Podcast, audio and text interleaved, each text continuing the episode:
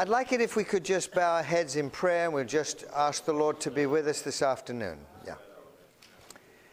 Gracious and eternal Father, we thank you for your love and for the wonderful plan of salvation and the part you have given each one of us to play as being a tiny reflection of your love and your grace. And so, Father, I pray that as we learn the lessons that are very diverse in this class, that we will find in our ministry somewhere, someplace, there will come a blessing to somebody because we've been here. We pray it in Jesus' name. Amen.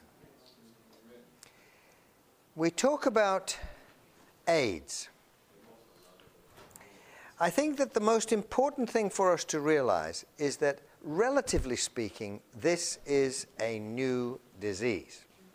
Now, now it's possible that there are new diseases that come fairly frequently. For instance, SARS, which was severe acute respiratory syndrome.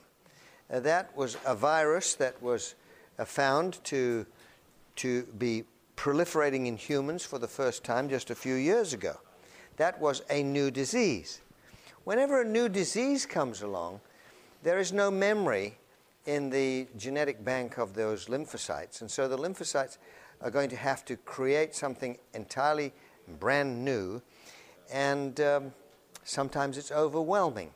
There's always a percentage of the population that manages to make uh, antibodies and fight the immunity fast enough that they, that they survive. And so that's how the, the human race has survived.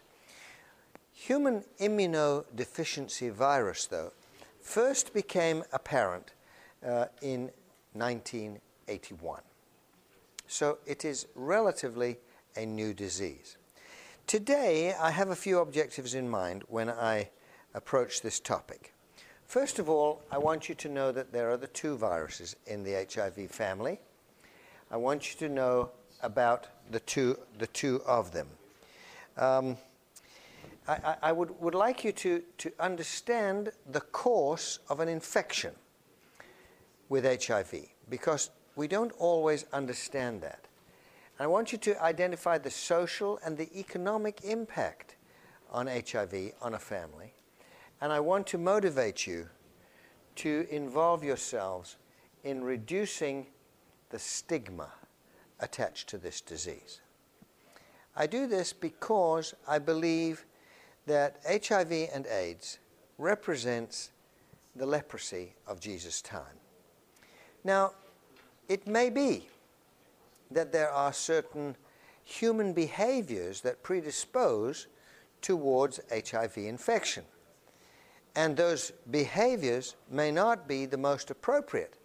And we may be critical of the behaviors that give rise to HIV in some situations.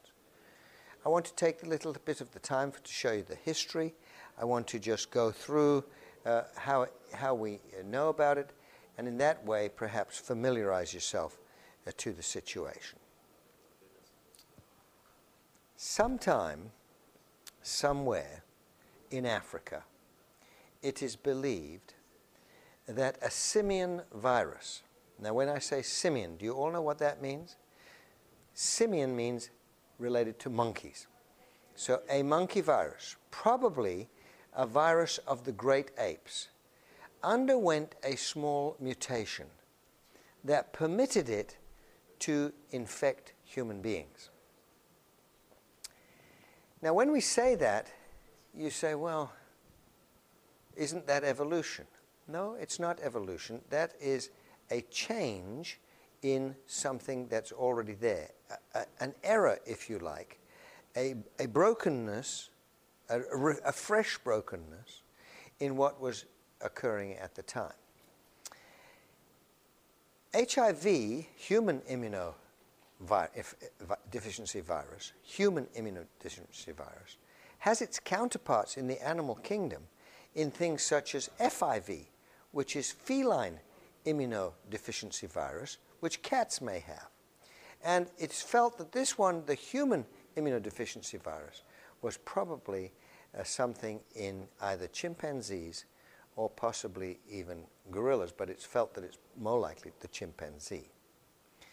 Part of the problem might have been that in Africa, with food supplies being short as they are, sometimes they use and eat what's called bush meat.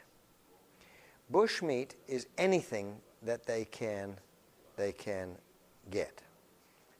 And of course, if they were killing and eating uh, chimpanzees, as they still do in many parts of Africa where food is scarce, then it would be possible for them to become infected with a virus that was infecting the chimpanzees. And just as we see the concern with bird flu today, avian flu, and we're worried that there could come a mutation in avian flu, it's felt that that's what happened with a mutation in this virus.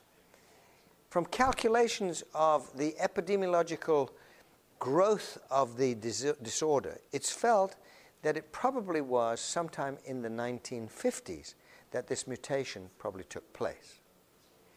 But in 1981, I think it was, if I remember correctly, it was in June of 81, there came a report in the uh, MMWR weekly print, which comes out of the uh, Center for Disease Control in Atlanta, there came a report of five young men with an acquired deficiency virus infection. And they reported this, and that was very interesting because here was the new syndrome, or infect, it was called syndrome, acute immunodeficiency syndrome, AIDS, it was reported. The interesting factor was that it was in five homosexual young men that it was reported. Of course, this led to a flurry of excitement in the medical, medical community, not because they were really too worried about it, but because it was an acquired condition and it was a new disorder. So here was a new disease, hitherto for undescribed in the medical literature. Of course, it became apparent thereafter that there were more of these cases. Because once somebody says this is a, this is a syndrome, people start to recognize it. The eye sees what it knows. And so it was very rapid that people were able to say, oh, this is a case, and there's a case, and I have this. In 1981, I was in Lesotho. I did not know and had, I'd been there for a couple of years, I did not know about this disease. But every now and again, we would have a person with tuberculosis who, though we gave them all kinds of treatment for tuberculosis, they just did not get better. And then we would see people who ran fevers for illnesses that we couldn't identify. They had meningitis that we could not treat. And so we knew that there was something strange, but we put it down to our lack of education in, ed, in African diseases. So we didn't think that it was a new disease, we just thought we were too ignorant and didn't understand what the disease was. But when they said in 1981, it's HIV, this is a this well, didn't say HIV. When they said this is AIDS, we said probably this is what our patients are suffering from. I remember very well in 1986 when Dr. Gilbert Burnham phoned me uh, in 1984, he phoned me and he said, Allan, I have just done a gastroscopy on a male and I have found a yeast infection, moniliasis or thrush, throughout his esophagus and even in his stomach. I've never seen a yeast infection in a person's stomach. And I said, That is most strange. It must be the new disease that they're describing in the literature. At first, they didn't know it was due to a virus. It took about three years, and it was very confusing in the literature as people wrote about what it was. They were studying whether it was this kind of virus or that kind of virus, went back and forward for quite a while. Church folk, though, church folk had no doubt about what the cause were, was. Not all church folk, but some church folk said this is a visitation of God upon the homosexual community, giving them what they deserve. You may have been alive at that time. You may have even thought like that at that time. I know that that sort of thinking has never really fascinated me. It's always made me feel bad when we blame God for being the cause of disorder and disease, because I don't believe He does that. But it was very strange to me to see this creep into the Adventist community. Perhaps even more sad has been the fact that one of the people that I know very well who had that kind of judgmental attitude actually came down with and died from HIV infection.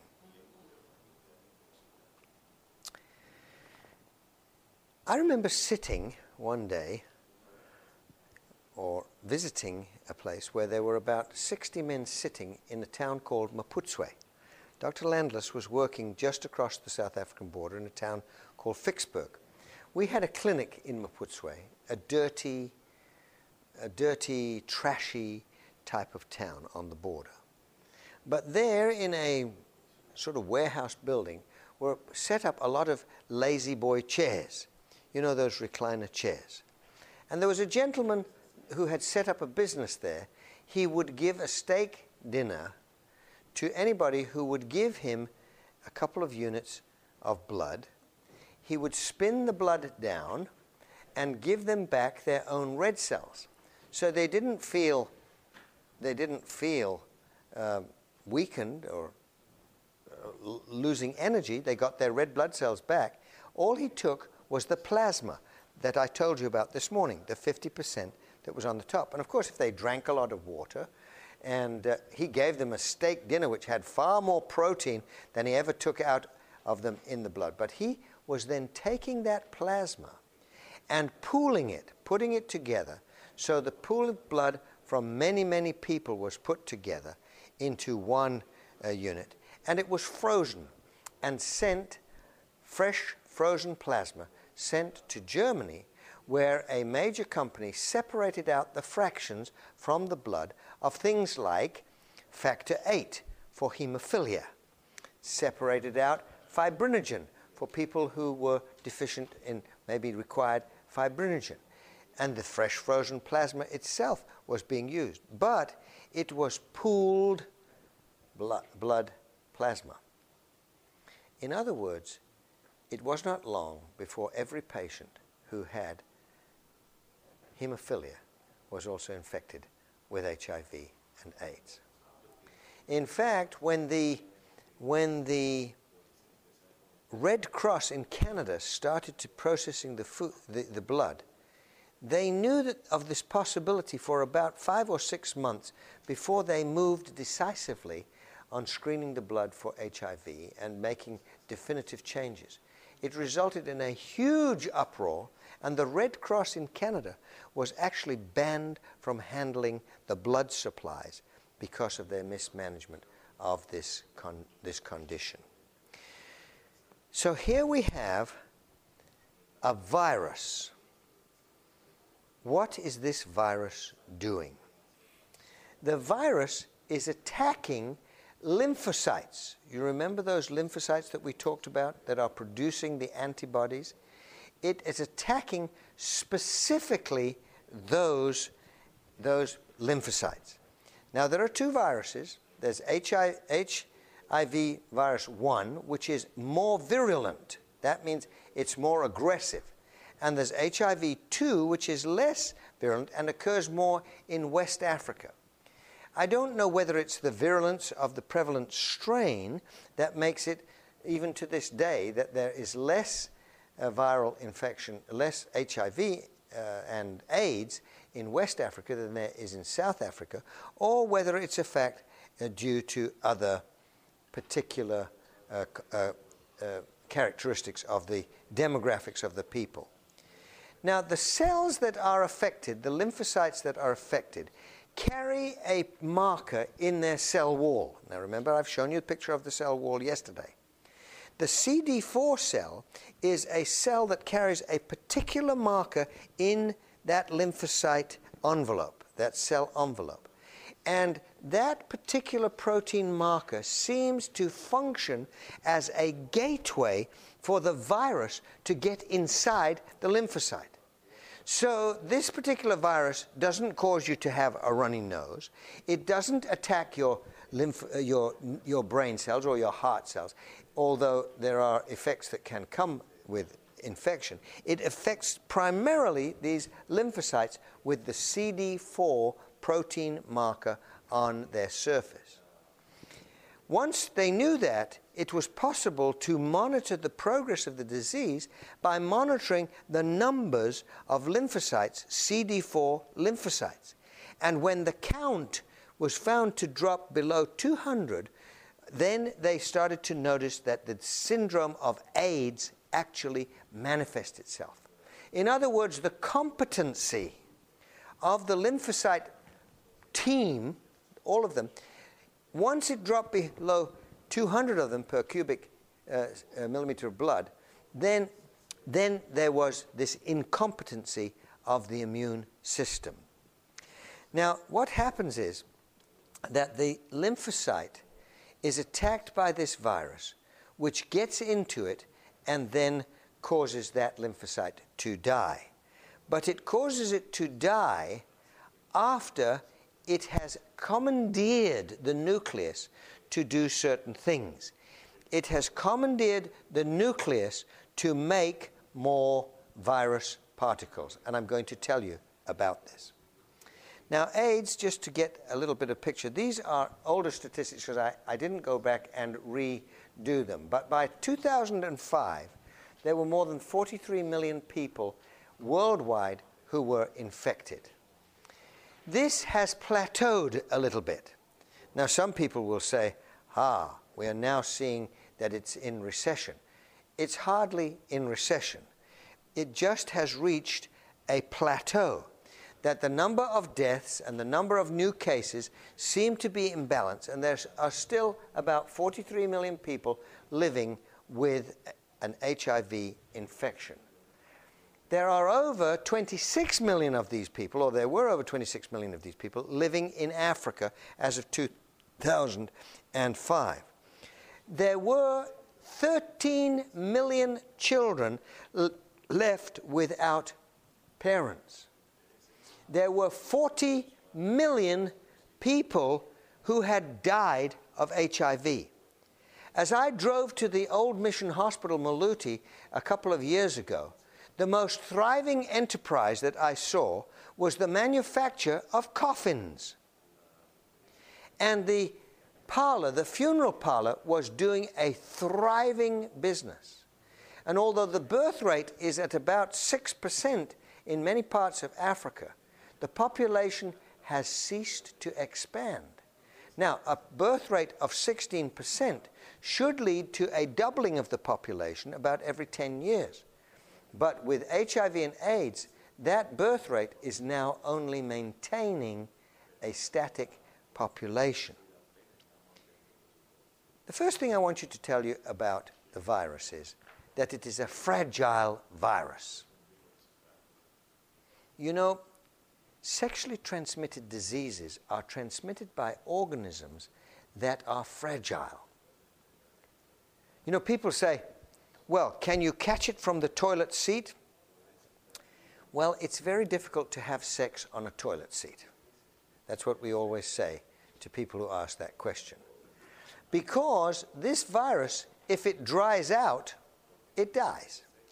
Unlike hepatitis B, which can survive for a couple of days in a dried form, the virus, the HIV virus, is dead. It requires moisture, warmth, and the nutrients of human tissue or human blood uh, uh or tissues or human fluids to keep it alive. That's why it is transmitted in human tissue fluids. So it's transmitted in blood, it's transmitted in plasma, it's transmitted in extracts of blood that are liquid, and it's extracted, it's transmitted in the ejaculatory fluids and sexual fluids that are, uh, uh, are prevalent in intercourse and sexual intercourse. The virus is what we call an RNA virus. Now, the nucleus, our nucleus is, called, is, manufa- is made of deoxyribonucleic acids. Those are the helical structures, and those four um, uh, chains, those four, uh, four uh, purine and pyrimidine uh, ch- uh, uh, bases with the sugar. The, the deoxyribose is attached to those. So the deoxyribose chain, in an RNA virus, the sugar is not deoxyribose, but is itself ribose. This virus has as its core, has as its core here, in its DNA here, uh, in its RNA here, not deoxyribose, but ribose. This means that if it is going to be able to use the human lymphocyte cell to make more viruses, it has to somehow be written back into the nucleus, the human nucleus of the lymphocyte, as deoxyribonucleic acid. That's why we call it a retrovirus. It has to be written back.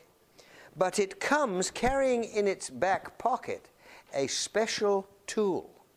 The special tool that it carries in its back pocket is an enzyme called reverse transcriptase. So, what it can do, it gets into the cell through the CD4 receptor, and it carries its package of reverse transcriptase with it. And this enzyme writes the mirror image of ribonucleic acid back into the DNA, into the nucleic acid, and creates in the nucleus a new gene. So the gene has now been written into the nucleus. And then that gene becomes operant and it sends messages through transfer RNA to those little ribosomes that are you saw in the cells and the ribosomes begin to assemble the structure of new virus particles as the, the little wheels if you want to think of them of the ribosome turn out the new virus particles it turns it out and i always illustrate this by saying like a roll of toilet paper it turns them out, each virus particle representing one sheet of the toilet paper. So it's putting out a ribbon of viruses. And if there was not another enzyme, that would be a harmless state because a ribbon of viruses can't get out of the cell, can't get into other CD4 cells. But an enzyme called protease is rather like a cutting device. And just as there are perforations between these virus particles, as they are in this stream, the protease cuts the perforation and each particle is then freed into the system. You might say you're making an awful lot of this and telling us an awful lot ab- about the virus. Uh, you will understand why in, uh, uh, in, in a little bit. Because it's fragile, it requires blood, semen, vaginal secretions, breast milk to transmit it. It can be transmitted by sexual contact, mother to the infant, transfer by blood transfusion, or injection of contaminated material, such as when you use a hypodermic needle. Any port will do. It will get in through the skin, it will get in in the blood, it gets in through a break in the genital mucosa. Any break in the integrity of the skin opens it up so that the sexually transmitted disease can be transmitted. Now, I want to tell you a little bit about some of the sociological factors that could lead to this situation. I believe the earlier, the earlier uh, geography of HIV infection showed that it was being present in Uganda along the truckers' routes. Now, those of you who have worked in Africa know that the truckers drive these trucks throughout Africa. And as they go along, they will drive maybe for 10, 12 hours, and they come to certain depots. These are usually places where they can refuel and get diesel. Maybe there are little places where they can rest and they can have a cheap accommodation, and they may sleep there for uh, eight hours and then carry on with their truck, maybe traveling vast different di- distances across Africa. To understand the size of Africa, you have to understand that the continental United States of America would fit three times into the continent of Africa. So it is a huge continent. And these drivers are driving these trucks. And in Uganda, the country of Uganda, by plotting the uh, pre- prevalence of HIV and AIDS, they were able to show that at these halfway houses, these breaking places, were where the prostitutes were gathering to service the sexual uh, requirements of the truckers. And so, all along the routes, every place they stopped, you had a place where there was a nidus of infection It's from those centers that, that this spread. In South Africa, we sometimes wonder why Southern Africa got hit so hard. In South Africa, the mining industry of South Africa was a major, major industry for the whole region. So, so men would come from Malawi, Zimbabwe, Zambia, Botswana. They would come to the gold mines, to the coal mines. And when they came there, they would be separated from their family for six months or a year at a time. The, the mining companies built hostels for them. So a hostel would put that may have 3,000 men or 6,000 men staying in a hostel. For entertainment, they created beer gardens where they could come and drink native beers, traditional beers. These were thick beers with uh, lots of grain in them. They were fairly nutritious, but they had alcohol. And the alcohol would make them feel merry. The young women who often did not have much education or training, they would come to these beer gardens and they would ply their services as sex workers. They would perhaps come to the big city, spend three or four months there, make some money, go back to their villages, and then they would have a boyfriend or something back in the village. And so it is that the spread of this disease was greatly contributed to, not just by homosexual transmission, but heterosexual transmission in a socio-economic climate that fostered the separation and breakup of the homes. It fostered sexual activity and promiscuity among the people. And so we found that this became a major problem. HIV and AIDS varies. The geographical uh, area shows that the mode of transmission varies. In America, here, homosexual activity is still a major form of transmission. But drug users using the needles for drug use are another major cause of the infection. I want to just tell you a little story. Well, the other one, I'll, I'll show you this, is mother to child transmission. If a mother is HIV positive, about 25% of the, of, the, of the babies born to her will be infected. If she breastfeeds and she's untreated and has a high viral count, her baby stands a strong risk of acquiring the virus from her. With proper treatment today, thankfully, you can drop the virus count down to undetectable levels so that it's not, not so likely to appear in the breast milk. And in Africa, we would recommend that treated women could continue to breastfeed because the risk of dying from an infection or malnutrition or something like that, if in a mother uh, that didn't breastfeed is so great that we used to say the chances of one out of five children surviving to two years of age if they were not breastfed, it was one out of five children. So you can see breastfeeding is a major protective effect in Africa. So treatment was so important. HIV is not transmitted. It's not transmitted by casual contact. That couple will not transmit HIV. Close contact, even kissing has not been associated to show to transmit the virus.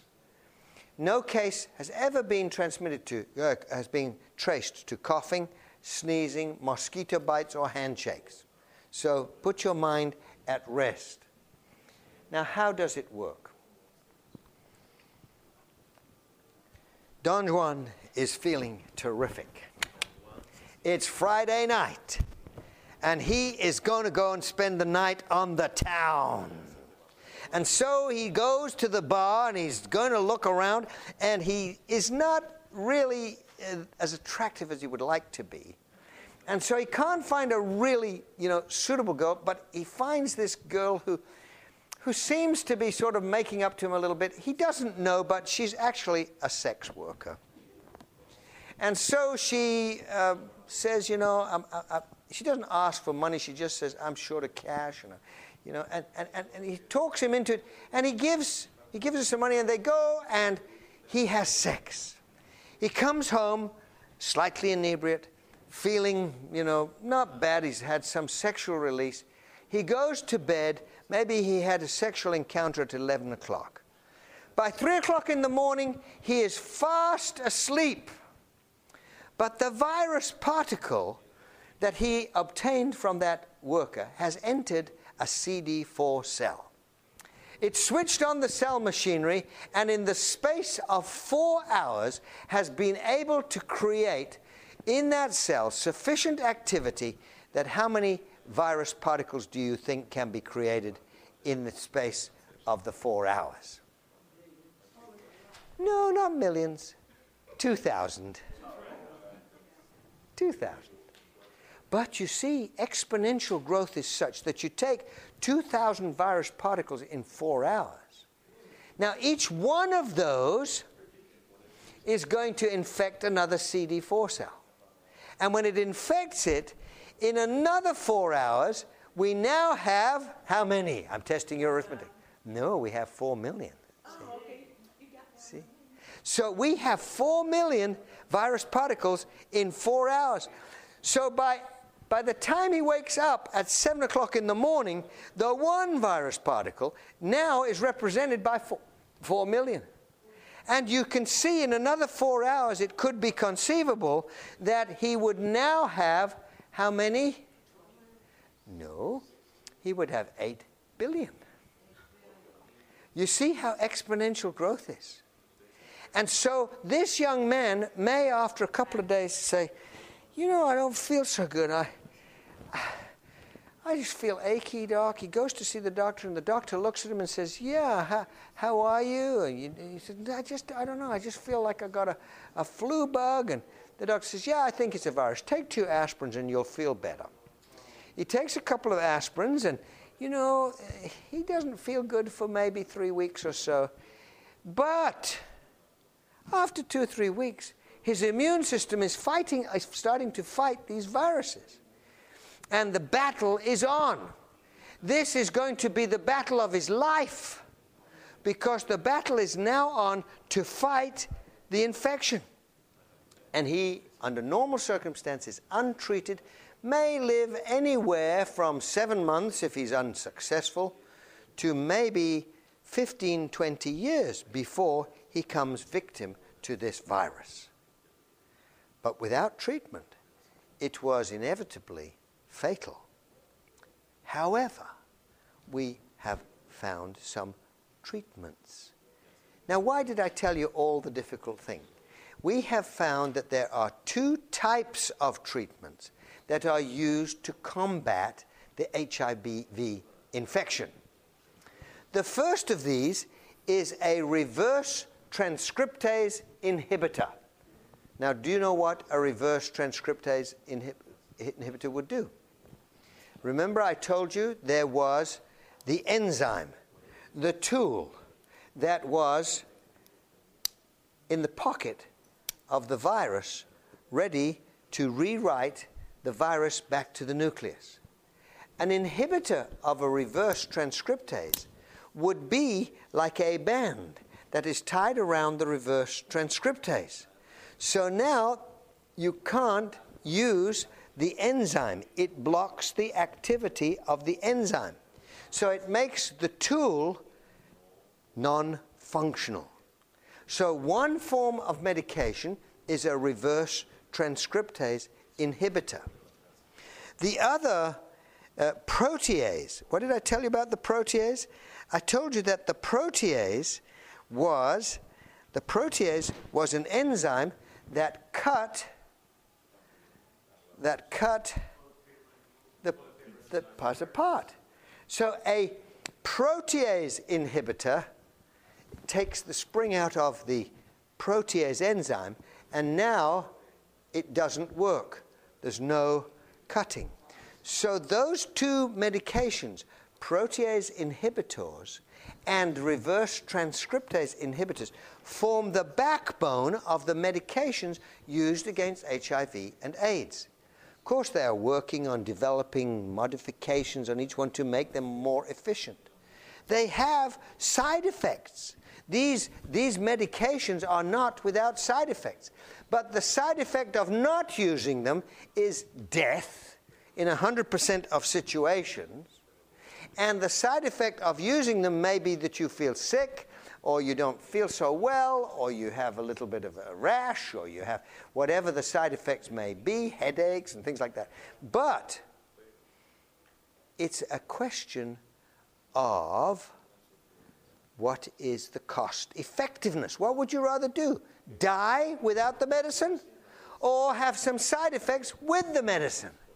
And we know that these two medications have been shown absolutely incontrovertibly to be able to allow people to live. And whereas we used to see people dying, universally dying from HIV, we now see people who are living with HIV for periods of 25 and even 30 years. So the medications have made a big difference to the people living with HIV. So here's an example. When you hear people saying, Mrs. White said we should not use medications. And you will hear your members say that. You'll hear people saying, Mrs. White says not good to use medications. Mrs. White did not know of this disease. Mrs. White did not know of these medications. Mrs. White was not talking of this disease or these medications. She was talking about the medications that I told you I read about in the Merck manual from 1898, uh, which were things like mercury and heavy metals and small doses of arsenic and alcohol and tobacco and all kinds of opiates. These, those medications were not curing anything. Number one, they didn't work. Number two, they had all side effects. Who's going to take a medicine that doesn't work and has only side effects? Of course, she was 100% right in saying don't use medications, use natural remedies. But we have moved both in the diseases which we are working with, and we have moved in the context of our understanding of the medications. And I'm telling you, it is my firm belief that had Mrs. White been alive today, Mrs. White would have said, by all means, take this medication. So the, the virus particle gets into the, the, to the cell. Here, here's the CD4 cell. It multiplies itself by taking over the nucleus. And I've told you all about that and how it works, okay? So you understand. These are just some pictures that show how it works. I've gone over the symptoms, told you about the symptoms. Now we say it is 100% preventable. Does that mean we've developed a vaccine, that there's a vaccine available? No. They're working on a vaccine. There are vaccines which give some protection, but nothing like 100%. Maybe 40% protection, some of the vaccines but it's 100% preventable by the non use of dirty needles, abstinence from sexual contact, and in the presence of sexual contact, it can be reduced, though not 100%, 85% reduction, by the use of condoms. Which brings us to a very important question. There have been some people who say Adventists should not say use a condom to prevent HIV and AIDS. They say you're only promoting sexual activity.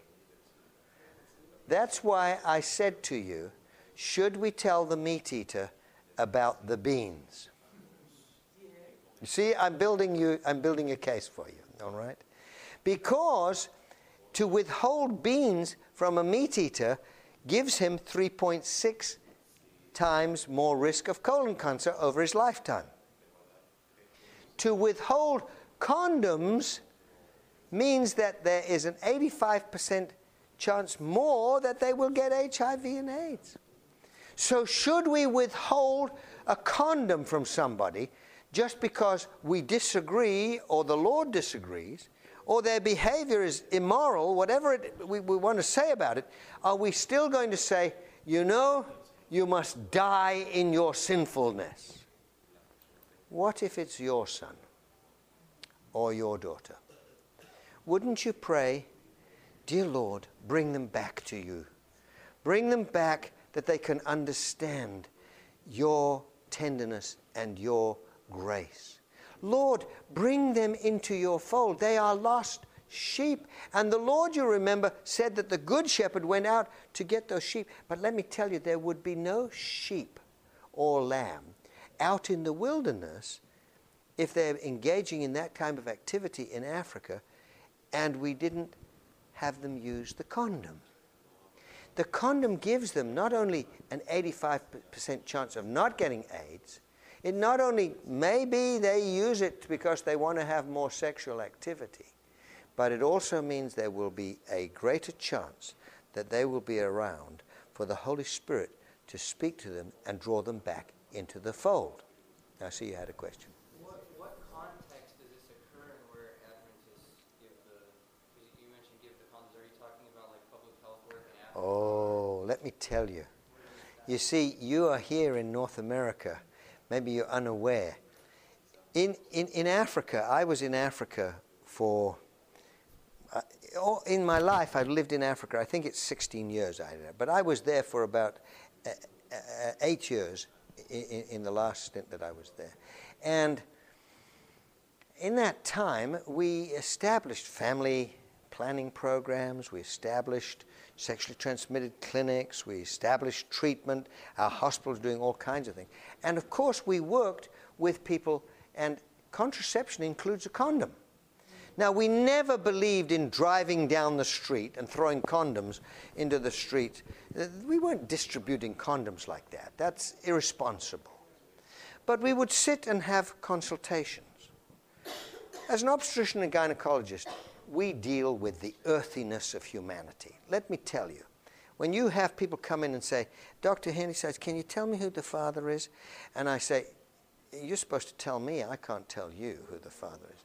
Well, dog, you know, um, I've got my regular boyfriend, but I got drunk on the Friday night and I slept with that guy, and I, I don't know whether it's him or whether it's my real boyfriend that, that's the father. How, how am I going to, to be able to find out? Or you've got a 17 year old kid comes in and she says, Well, since I've been having sex with my boyfriend, uh, and, you, and you say to them, Well, what are you doing for protection? See?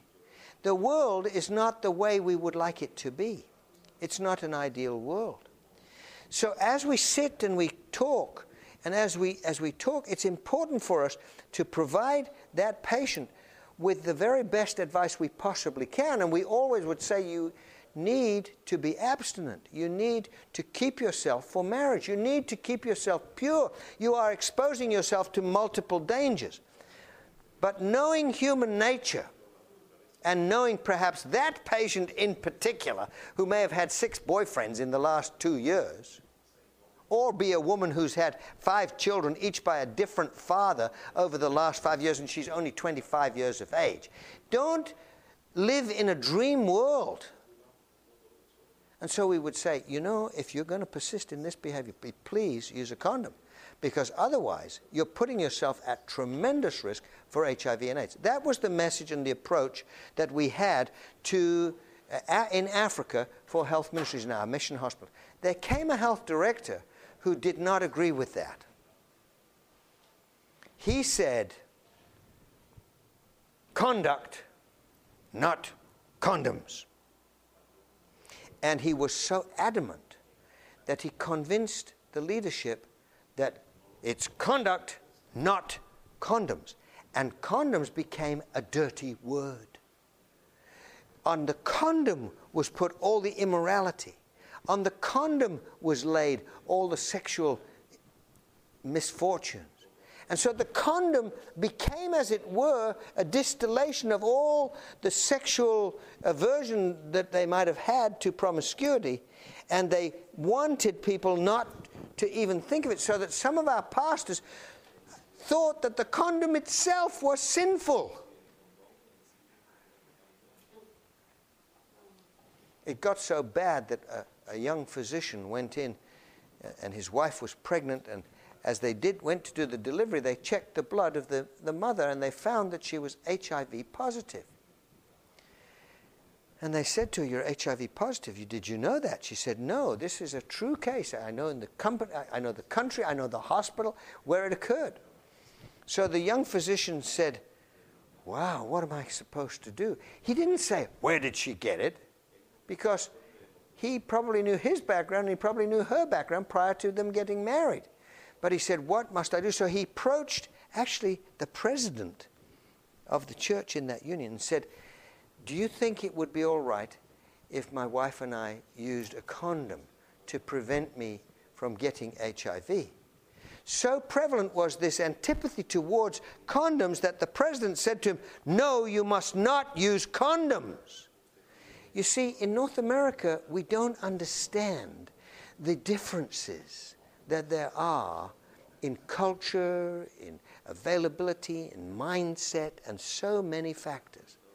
And so I, I, tell you this because it has other implications for health ministry too. You know, we, we, we must be careful that we don't, we don't make something sinful when it's not sinful at all. How can a condom be sinful? The soul that sinneth it shall die. Sin is transgression of the law. Does a condom do any of those things? You see? It doesn't do that. Uh, Mrs. White said tea is sin. Was it tea that was sin? No, she meant drinking tea. She didn't mean the tea itself. That was a product that God had created. We have to be careful the way our words will be interpreted. And this is one of the reasons we stand in defense of the lacto ovo vegetarian diet because we don't want to take milk and make it vilified. There's no reason to vilify milk. There is no evidence to vilify milk. It's your choice if you don't want it, but please don't say that it's so terrible that when you go to some country where perhaps that could save a life, it's not going to be taken because it's viewed as being evil. Having st- stood in the ward of Mwami Adventist Hospital and looking at the pediatric ward, we had 45 children. It was that season of the year when the harvest was not yet come and last year's harvest had all been eaten up. And the children now, who had been doing without the beans, who were not able to eat the corn, especially the two year olds, who had just come off the mother's milk because the mother had now become pregnant again. They were lying in that ward with pot bellies, red hair, and they had apathetic faces, swollen feet because of the lack of protein, suffering with kwashiorkor, protein, calorie, malnutrition. And I said to these ki- to the nurses, I said, "What are you feeding them?" They said, "We're giving them mealie meal broth, which is maize maize meal porridge." I said, "Are you what are you adding to it? Because I know that maize is a good food, but it's deficient in lysine." I said, "Are you adding beans?" She said, "We haven't got any beans. That's the reason they're here. They wouldn't be here if there were beans available." I said, "There must be beans." No, she said, there's not beans. I said, there's got to be beans. No, there's not. So I went to the market. I had money. I had money in my pocket. I was a white man. I, I was to show. Do you know, I could not find beans anywhere. I went through the market. I couldn't find any beans. Now I started to panic. What am I going to do? And then I saw they had a sack of little tiny, what are called kapenta fish. They're only this long. These were little dried fish in a sack. They had died, having been caught in a fine net, in agony. They were contorted. They were all twisted and dried, their little bodies all dried, and their baleful eyes looking at me like this. And as I looked at them, I thought, these people eat this. And I had about $10, which was a lot of money. Remember that some of those people were only earning $100 a month. I put down $10 and I bought a little bag of kapenta fish. I took it to the kitchen and what did they do? They boiled them. They boiled them with the scales on. They boiled them with the guts in. They boiled them with the eyes looking at you. They boiled them with all kinds of bones. Do you think that I would think that that was an ideal kind of stuff? No, they boiled it and boiled it and boiled it, and they made a fish paste. And now it came out just like a fish paste. And they took a tablespoonful of that on everybody's plate with their mealy meal. And the kids, at first, because their bellies, their digestive tracts were not able to take it, they took it little by little. And as they took the nourishment and the protein that came there, they became cured. And so they were able to be restored to health. Now, I don't advocate fish, but I'm not going to vilify it in that sort of situation. And you may choose to be a, a vegan type vegetarian, but don't vilify what could be food. That's not a biblical position. The Bible says, do not criticize food that the good Lord may have made available for people to eat. Choose to do what you want, but don't interfere with what could be the life, the very life of somebody else. And that's why we don't talk against a condom. Not that we want people to be wearing condoms. Not that we're going to throw condoms in the street. Not that we're going to join the gay pride parades and inflate condoms the size of the ceiling. No, we're not going to be doing that kind of stuff, all right? But there is a place for judicious, thoughtful, careful application. And I want you to be careful, judicious, thoughtful health ministers. That when people see you, they will say, This person understands. And when it comes to HIV and AIDS, and you know that in Africa 75% of our hospitals are full of patients with HIV, that we will be compassionate and we will be kind, that we will have understanding.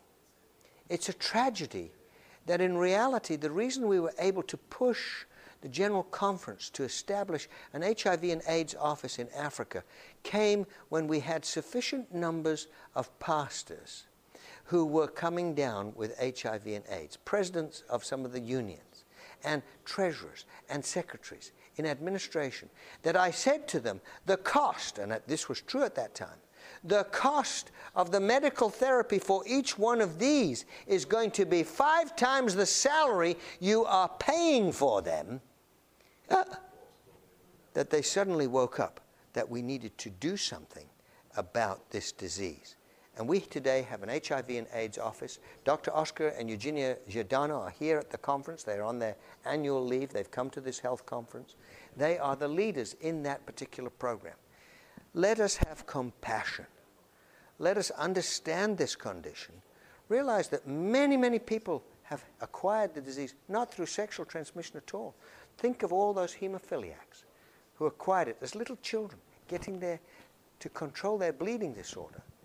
Think of it that maybe we, as mission doctors, may have transmitted it, reusing needles that the offerings were not sufficient for us to have a clean needle every time, and so we were trying to sterilize the needles and possibly we had used a needle that was on one person and we injected somebody else.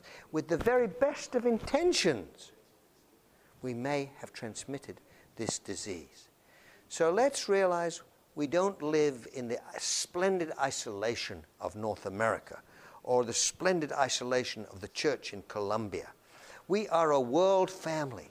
We share each other's joys, we share each other's sorrows, and we have a world mindset that understands there is need for flexibility in the way we approach the human need of God's people around the world. This media was produced by Audioverse for the NAD Health Summit. If you would like to learn more about the NAD Health Summit, please visit www.nadhealthsummit.com. Or if you would like to listen to more free online sermons, please visit www.audioverse.org.